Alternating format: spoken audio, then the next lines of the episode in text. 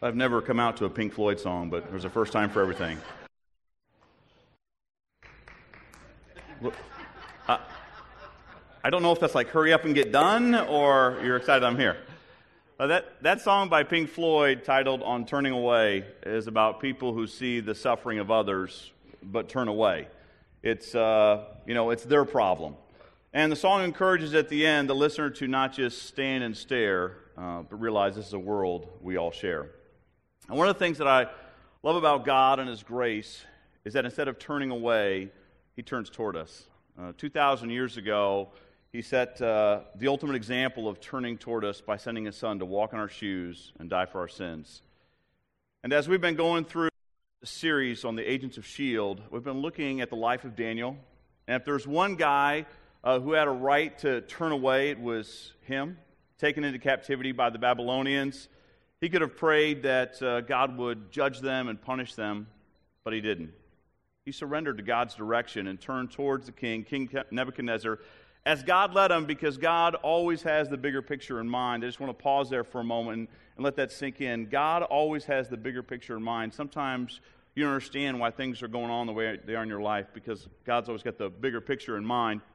And today, we're going to be looking at the same story that we looked at last week, but from a different angle. Uh, last week was about the pride of King Nebuchadnezzar, uh, but this week we're going to look at the before and after and how it applies to our life. Uh, before the king walked on his roof of the palace and declared, uh, Look what I have done by my own power and by my own glory, God sent Daniel to warn him a year before. And here's what he said in Daniel 4:27. King Nebuchadnezzar, please accept my advice. Stop sinning and do what is right. Break from your wicked past and be merciful to the poor. Perhaps then you will continue to prosper. God uses Daniel for this teachable moment because God's first step is to get our attention through teaching and instruction. But if we won't listen, he'll get our attention like he did with the king, in pain. Uh, to help us understand this picture of before and after, what I'm going to do this morning is I'm going to, I'm going to kind of divide the audience here. If you're in the middle, you can decide which side you're on. But on this side, my left, your right, you're going to be the before side. Okay, and when I point at you, you're going to say, Great idea. We'll practice in a second. Don't get excited, all right? And this side, uh, right over here, my right, your left, when I point at you, you'll say grr like you're frustrated, like grr. You ever done that? Okay. So we're going to practice. Okay, we need some help. Um, I like saying grr a lot better too, don't you? Yeah, we're going to try it one more time. You're going to win because there's more people over here. All right. And? All right. Now, don't say it when I don't point because it could be disrupt my flow. If uh, Jesus said, grr, okay, don't do that. All right. So let's pray. Father, I'm so thankful that we get to look at your word today and apply it to our lives. I pray the Holy Spirit would be here right now, speaking to our hearts and minds. Help us to take your word in and be changed. In your name we pray. Amen.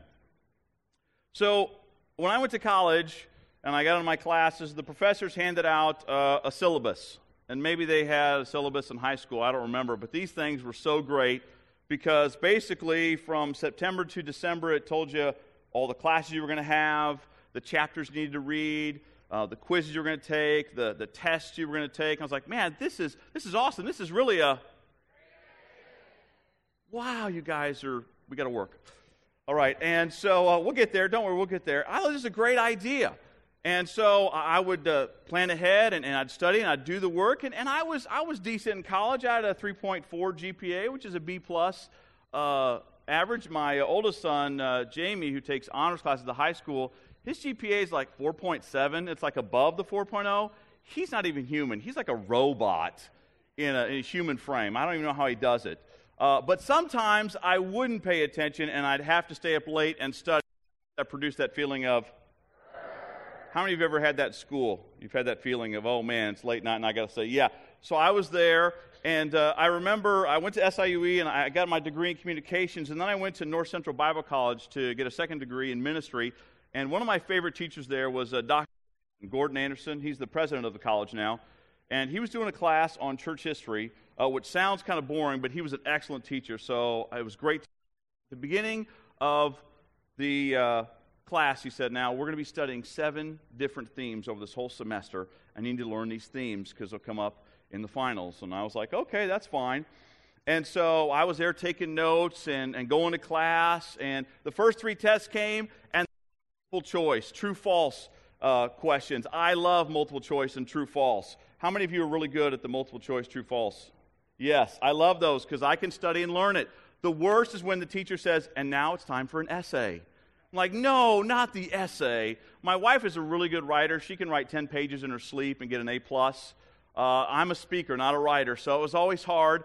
And so I, I take the test and I do really well. And about a week before uh, the final, he says, okay, the final's coming up. Uh, we have these seven themes we've been studying. When you show up on the final day, uh, you have to, I'm going to pick three of the seven themes. I'm not going to tell you which three beforehand. You just have to be ready for all seven themes. And, and then we're going to take the test. When I, I thought, yes, I was frustrated.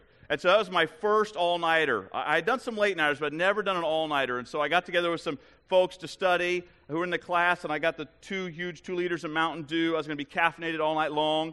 And uh, from 10 p.m. to 5 a.m., we studied all these different themes. And at like 5:30, I was like, I got to take a shower to wake up. I didn't even turn the lights on. I just like kind of stumbled in the shower. I get to the class, and uh, he gives us the themes, and I start writing.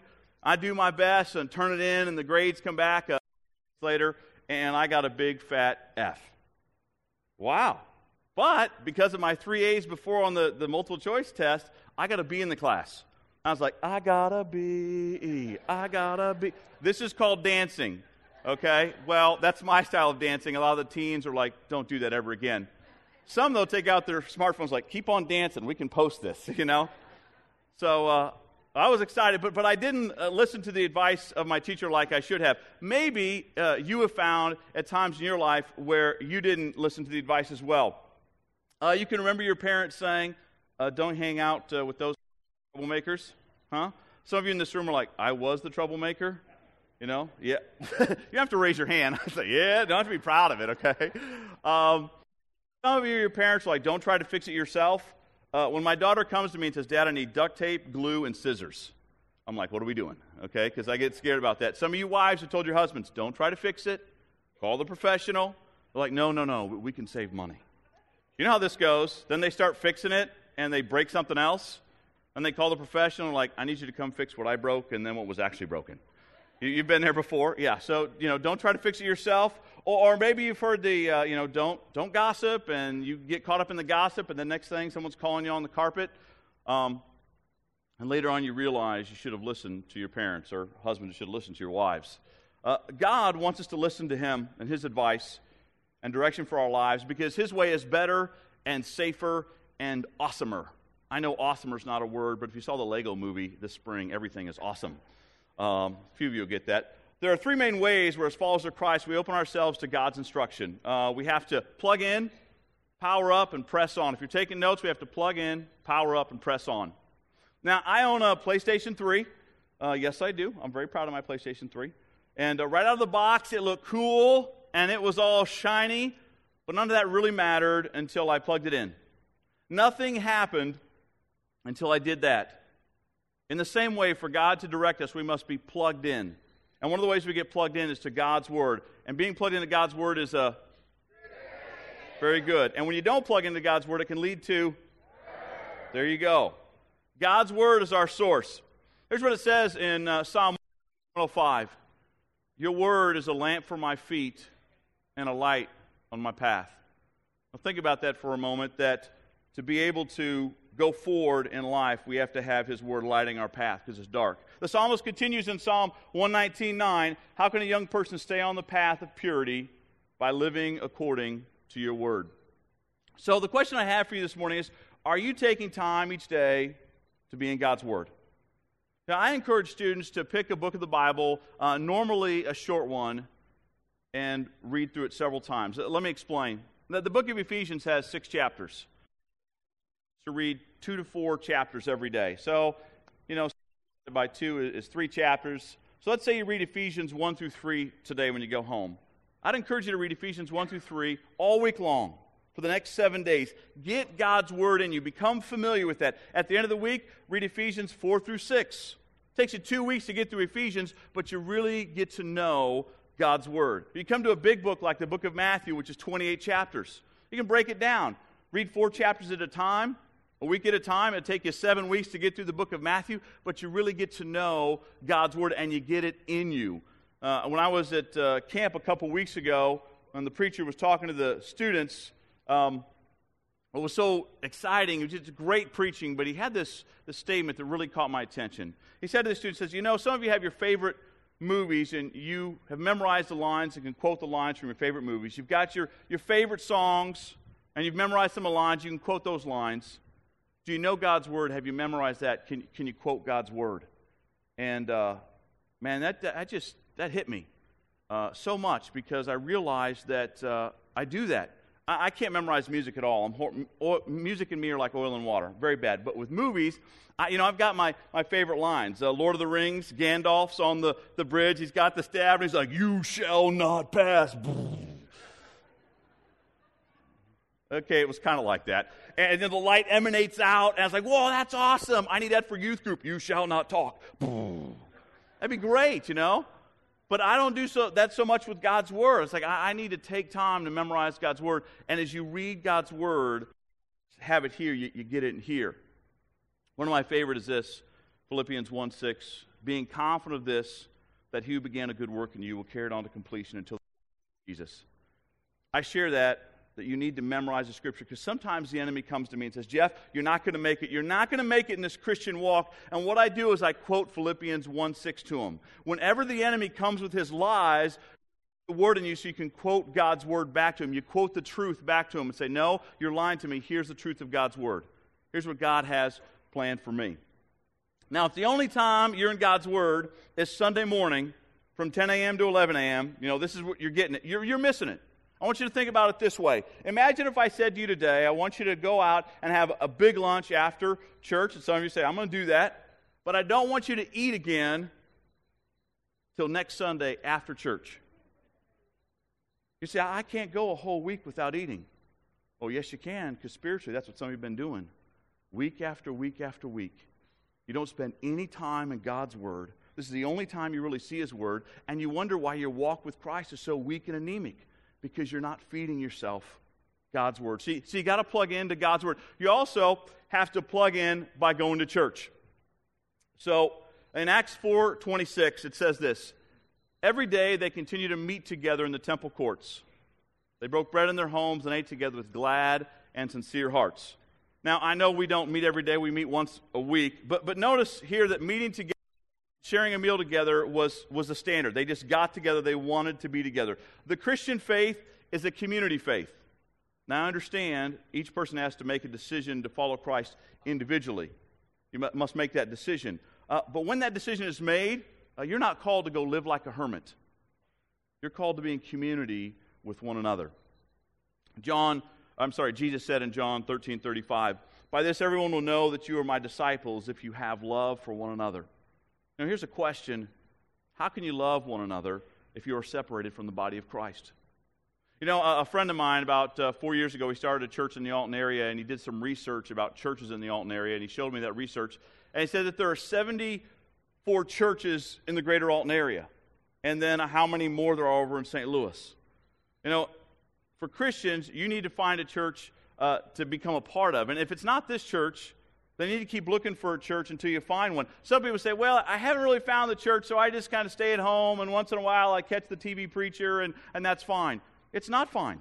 It's not fine. The Christian faith is not a Lone Ranger faith, it's a community faith. You're supposed to come together with other believers. You can't show love to one another without being around each other. You can't learn patience and gentleness and humility like the scripture talks about in Ephesians unless you're with other people. So you find a church. Once you pick the church, you plug in, you lock it in with your schedule and with your family. Then on Sunday mornings, we go to church. You have 168 hours in a week, and our service is a little over an hour. And because we do our mid zone, our kids, and our adult service at the same time, it's right over top of each other, uh, which means that coming here takes up less than 1% of your week. Now, I'm going to talk about church attendance. Some of you up. All right, so you might spend because it's going to get real, real for some of you. Here's what I'm talking to. If you're here inquiring this morning, if you've been coming once in a while, you're inquiring about church and your faith, I'm not talking to you. You're just going to listen in. Maybe you work on Sundays, and this is the Sunday you're not working and you're here. I'm not talking to you because when you're not working, you're here. You're plugged in. Maybe you've had some health issues, and this is the one Sunday you could make it in a while because of health issues. I'm not talking to you. Here's who I'm talking. To. One, you're a follower of Christ. You're not inquiring. You're a follower. Two, faith church home. Three, you don't work on Sundays. And four, you're in relatively good health. You can come to church every Sunday. Now, that's most of you. That's most of you. Now, for some of you, though, you come to church on Sundays once or twice a month, every month for the last several years. We're not talking about you had a crazy month last month. It's been a crazy month every month for the last several years. And what you're saying by your behavior to God is this two or three weeks a month, God, consistently, I can't give you 1% of my week. I know, it's getting real, real now. What does that say about your commitment to Christ? What does that say about your walk with Christ? Do you really think that Christ sets the bar so low that if we trip and fall, we fall over the bar? Because in Luke 9 23, he talks about if you want to be my disciples, you have to deny yourself and take up your cross daily and follow him. The bar's up here, and we're called to join him up here with the help of the Holy Spirit. Let me challenge you. Some of you have been swimming in the shallow end of Christian commitment for far too long. You, you've got the flotation devices, you've got the ring, you've got the little sun hat, and, and, and you're hanging out just in the shallow end. You, you got the shallow end locked down. You're hanging around the steps. Once in a while, you, you dip your toe in the deep end of Christian commitment and go, whoa, and right back to the shallow end. And this morning, the Holy Spirit's tapping your heart, He's tapping your conscience, and He's saying, enough, enough. You're Called to be a babe in Christ forever. You're called to step up and grow up and mature in your faith, to take off the flotation devices and get out into the deep end of Christian commitment. You're a disciple of Christ a disciple of Christ. Do that, part of that is you commit to coming to church. Now, some will say, well, now, you know, my kids got all kinds of activities, and so sometimes it's just hard to be on here Sundays because of my kids. Oh, now you're going to really want to buckle up. You're going to want to get that NASCAR seatbelt on. It's like the five star, and a hat and a fire suit. Okay? Here's, here's why. As a youth pastor for 20 plus years, I've seen so many students that are barely plugged into church, barely plugged into youth group, or don't go at all because of outside activities. And I hear the parents, you know, I want my kid to be well rounded. The problem is they're well rounded in everything except their faith. They have no roots, they have no depth, they have no maturity. When the storms of life come, and they always come, they're just blown away. They don't have any depth there. They're in the shallow end of the pool. Sound familiar? They turn 18 years old and they go off to college or they go wherever. The thing on their mind is, I need to plug into a church and be part of a body of believers. What happened when they turned five years old and they started whatever outside activity from five till 18? Time and again, the parents would say, We won't be in church this week because of, we won't be at youth group because of, you can't go to Christian camp because of, and 13 years of we can't be in the house of God and with the people of God because of these outdoor activities, outside activities, and they learn them so well. They learn the lesson well, and they turn 18 and they fall away. So I want to encourage you plug into God's Word, plug into the church. Some of you Christian parents need to go to the coach and say, hey, Sundays isn't working for my kid to be involved. He says, we got to be in the house of God. And you might say, well, that won't matter to the coach. Then you might need to, you know, my, my child won't be here. Ooh, that really torqued the coach off. Then the coach is torqued off. Are you saying that the coach's opinion is more important than your child's faith? I told you it's going to get real, real here. Please tell me you're not saying that. Yeah, but my child would be upset if they didn't get a play on Sunday. Then your child is upset. Christian parents, we have a serious responsibility to teach our children Christian values. And one of the values is we're in the house of God. I might get a clap.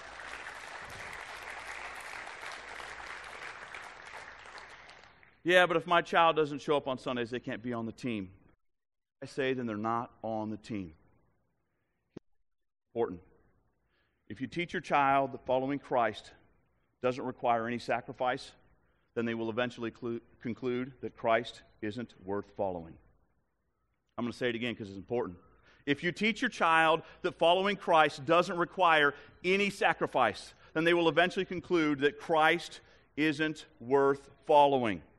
Because anything in our life that has value requires sacrifice. You value your marriage, sacrifice. You value your children, sacrifice. You value your job, sacrifice. You value the nice home and the nice lawn, sacrifice. You value your faith, sacrifice. And when it comes, how do I prioritize all those things? God gets first priority each and every time. Not the third Sunday of the month, not from 8 to noon on Mondays. Every time, 24 7, 365, God gets priority, and everything else we value is submitted to Him.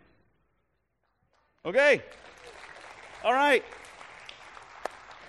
You're not throwing tomatoes. We're, we're going good here.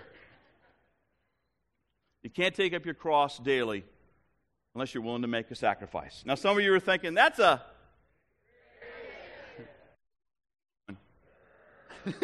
I don't like this side of the audience right now. the second way to put ourselves in a place for teaching is to power up. Uh, for those of you who don't play video games, uh, there are times when you can uh, power up in the game, you get a special ability or a special weapon, and it really changes how the game is played. Uh, you call up your friends, you're like, I got the power up weapon. They call them, he got the power up weapon. You're like, I got the power up weapon. This is not really more of a strut thing. I don't know what this is, okay? Let's not post this on Facebook, all right? Let's just all be friends here. The way to power up at church in your faith is to connect at a deeper level with other believers in Christ. We plug in, coming to church, God's Word, we plug in in a large setting, but we power up in a smaller setting. One of the ways that we do this is through our life groups. Um, Ecclesiastes 4.12 says this, Though one may be overpowered, two can defend themselves. A cord of three strands is not quickly broken. Notice it doesn't take a lot of people. Three people coming together is, is a strong cord. I want to share a little bit about our life groups. We have different types of life groups. Normally, our life groups run between 4 and 12 people. Uh, some of our life groups are basically adults only. The, the kids have all grown. Maybe at that stage in your life, say, Well, my kids are grown up. Is there a life group for me? There is. Some of you at the stage of life, well, I got little kids. We've, we've got life groups like that. I'm involved in one of those life groups. Right now, we've got a, a life group for women. It's uh, Bad Women of the Bible, doing a Bible study. Sounds kind of cool. Uh, so we got all kinds of different life groups. Maybe you're thinking there needs to be a life group for people who ride motorcycles. That's fine. God's working on your heart. Just come see me and we'll start that group up. We always need new groups starting up. If God's been tapping on your heart to be in a life group, to lead a life group, to, to host a life group, come talk to me. I love going to life group. Uh, my daughter loves going to life group. When, on Tuesday nights when we go and I say, hey, we're going to life group, she's like, yes because she loves to hang out with the kids so it's a life group. At my life, uh, you know, we laugh together, uh, study God's Word together, pray together, talk about the frustrations of being a parent together. One night, we almost cried together.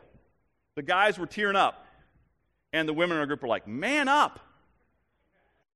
And we were like, Real man, too? Could you pass me the tissue? And uh, just laugh and laugh and laugh. I, I love it. Uh, one of the kids in, in who's there, uh, he calls me, he, he says, Hey, Julia's dad. You know you're getting old when you don't even have a name anymore. You're just the parent of a kid. He's like, Hey, Julia, dad. And uh, sometimes, well, he'd be coming down the steps. We meet in the basement. It's this really nice house, finished basement. He'd be coming down the steps, and he stripped everything off. He's just walking around. And it reminds me my boys were between the ages of two and six. I don't know what it is about boys in that age, but they, you, you know, they just strip everything down naked and, well, I'm free. And they just run. They just run. You can have someone really important to your house, and all of a sudden, there goes your kid. And they'll look at you like, did I just see a naked kid riding by? Flash. There he goes. Just, so he'll come down, and he's got this dinosaur dragon looking thing. If you don't believe me, hold on. I have to go off stage and get it. I brought it today.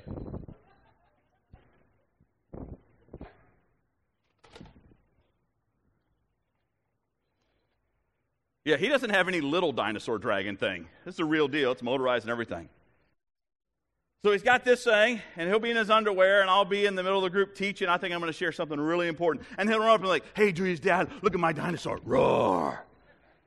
I'm like, that's awesome. And I start laughing, and we all start laughing. It's just God's way to remind me of how precious children are.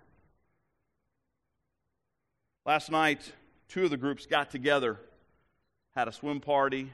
We had hamburgers and brats and potato salad and chips, and it was great. We had this awesome time.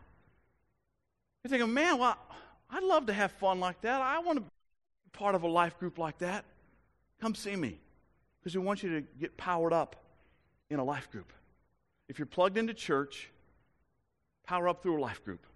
A life group is a. And if you miss it, you're thinking, there you go. So we have to plug in, we have to, and we have to press on. In video games, there are difficult there are difficulty levels: uh, easy, normal, hard, heroic, and impossible. You play the impossible one one time, and you're like, uh, I, I can't beat that. Uh, so you level, and you begin to play. And some of the stages are really tough to get through, and so you only have one choice. You have to press on. You try different tactics and strategies until you win. You'll know someone who's done this when they're kind of staggering around, like, I played for two days straight, I lost 10 pounds, but I won! Some of the kids are laughing because they're like, been there? Uh huh. That's right. You just have to. Pray. Paul writes in Philippians 3:14, "I press on towards the goal to win the prize for which God has called me heavenward in Christ Jesus." Paul is writing this letter from prison. He went through incredible difficulties in, in serving God. He's whipped and, and beaten. He was literally shipwrecked, got bit by a snake, tortured. Uh, in one city, he was almost stoned to death. I mean, this guy went through everything. He suffered for Christ. He'd been there, done that, got the t shirt. But he decided, with God's help, he was going to press on anyway. To keep yourself in a place where God can guide you, direct you, and teach you, you have to keep pressing on. Don't feel like reading your Bible today? Press on. Don't feel like praying? Press on. Don't feel like going to church? Press on. Don't feel like worshiping when you get to church? Press on. Don't like the preaching or the preacher today? Press on. There'll be a different one here next week, okay? Some of you are thinking, we're not going to you, okay. Pressing on a decision and a commitment, not a feeling. However, King Nebuchadnezzar didn't listen to Daniel's warning. He didn't or power up or press on concerning his relationship with God. So God had to get his attention through pressure and pain. As soon as King Nebuchadnezzar got done bragging about all he had accomplished, the scripture says this in Daniel 4:33. That same hour the judgment was fulfilled and Nebuchadnezzar was driven from human society. He ate grass like a cow when he was drenched with the dew of heaven. He lived this way until his hair was as long as eagle's feathers and his nails were like bird's claws. God had to remove King Nebuchadnezzar from what he knew to refocus his heart and mind. It could only come through pressure and pain. Last year, I, I, hurt my left shoulder, my rotator cuff, and it's really painful. And so I went to the doctor and got an MRI in January of this year. And he called me the next your, your shoulder is really messed up. We're going to have to do surgery. And uh, so the next week I got surgery, and, and for six weeks I was in the sling thing. Some of you uh, remember that. And uh, I, I couldn't lay down and go to sleep. It was just too uncomfortable. I had to sleep sitting up, and I could never get a full night's sleep. And I remember after about four weeks of being in the sling, the Lego movie came out, and my sons went to see it, and they were like, Dad, this is a great movie. You got to go see it. So on my day off, I decided, hey, I'm going to go to the movie and see it. So it's uh, you want me to change mics in the middle? Okay. Uh, no. I'm not trying to be. I'm, is, it, is it really bothersome? Do I need to change mics? okay, I, am I'm, I'm not going to change mics. I think it'll interrupt the flow. So I apologize. They keep cutting out. Um, so anyway, um, so I go to the movie, and it's like one o'clock in the afternoon, and I'm in a I'm in an auditorium seating like this, and the lights go dark, and you know what happens then? I fall asleep. I'm just, I finally, my body's like, hey, this is a good time to rest. And so, you know, my son's like, how was the movie? I'm like, I have no idea. It was, I, I, I don't know. I saw the beginning and the end, and a lot of stuff happened in the middle that I don't know. So after about six weeks of being in this sling, I went to uh, the therapist. His name was. He said, "Okay, we're gonna we're start working on your shoulder." And he, he, I'm laying there on the table. He says, "Have you had anything like this before?" And I said, "Well, I tore my ACL on my right knee about 10 years ago. And he said, Oh, the therapy on that is painful, but this shoulder therapy is going to be a lot worse. And I was like, Well, thanks. So uh, he's got my left arm, and he says, It's here now. We're gonna we're gonna start working it back. It's got to bend back to a 90 degree angle. And I, I'm kind of bright eyed and bushy tailed my first time in therapy. I'm like, Bring it on. So he starts applying pressure. He gets about 25 degrees, and I let out a scream.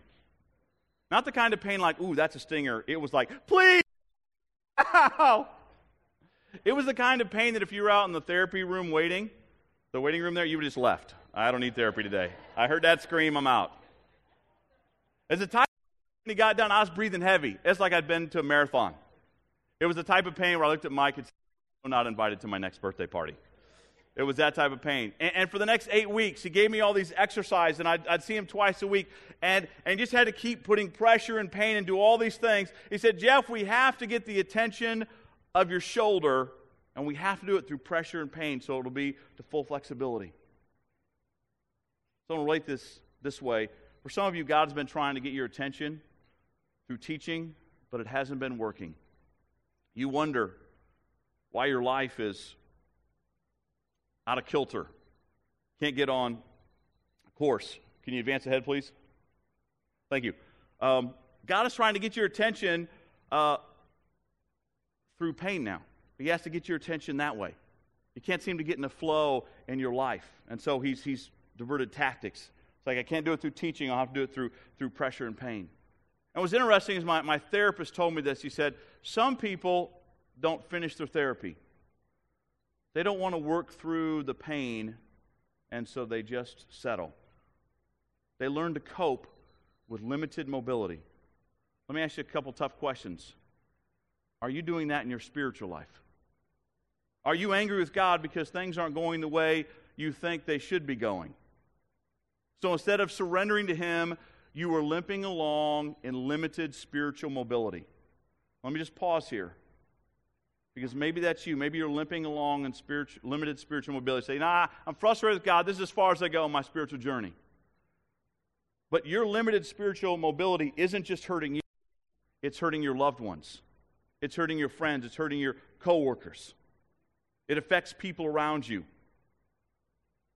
I remember when I would, uh, it's better now, but when I would go to the drive through, to the fast food place, on my van, the, uh, the window, the motor's broken, so it's up now. So when I pull up, I have to actually open the door.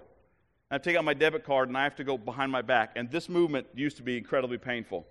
So I would move towards the lady taking the card, and I'd get about right here, and there's a pained expression on my face already.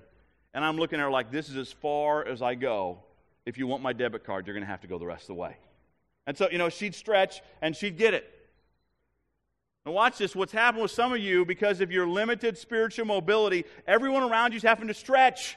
They got to stretch to work with you a little bit harder because, you know, you're just stubborn. You're like King Nebuchadnezzar. I'm not moving from here. And they got to stretch and they got to stretch. And it's not that as brothers and sisters in Christ, we are supposed to stretch for people. But people are getting stretched thin because you refuse to deal with the pressure and pain in your life. God wants your attention because He loves you. He has a great plan for your life, but you have to be on Him and follow His plan. Now, that's a. And when you don't follow His plan, I like that. Good. So God got Nebuchadnezzar's attention, and here's what it says in Daniel 4:34. After this time had passed, I, Nebuchadnezzar, looked up to heaven. My sanity returned, and I praised and worshiped the Most High and honored the one who lives forever. As we close, I want you to notice three things here. First, time had passed. Many times, we're just stubborn. Things don't happen quickly in our lives because we don't want to bend a knee. You can probably relate. You just dig in. This is how it's going to be for a while, God. So God's like, okay, we're going to have to keep going around and around until you decide to bend a knee. God has to break us down. Nebuchadnezzar breaks down after seven years. It took him a long time. And then he looks up to heaven.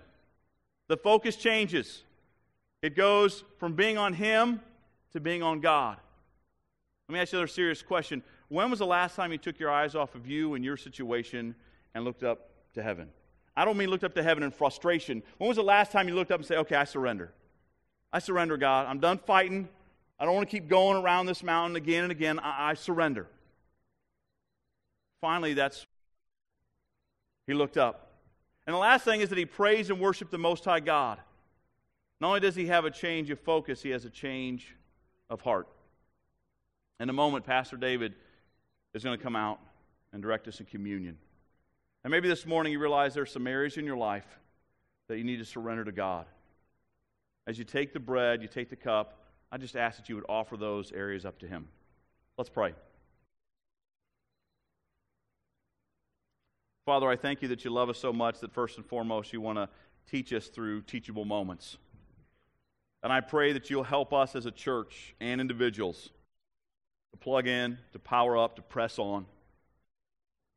And if we find ourselves in a situation now, God, where uh, we haven't been listening to the advice, taking the counsel, we haven't put ourselves in those places for teachable moments, and, and you've reverted to pressure and pain to get our attention, help us to quit fighting, God. Help us to quit fighting and submit to you and surrender so we can our lives.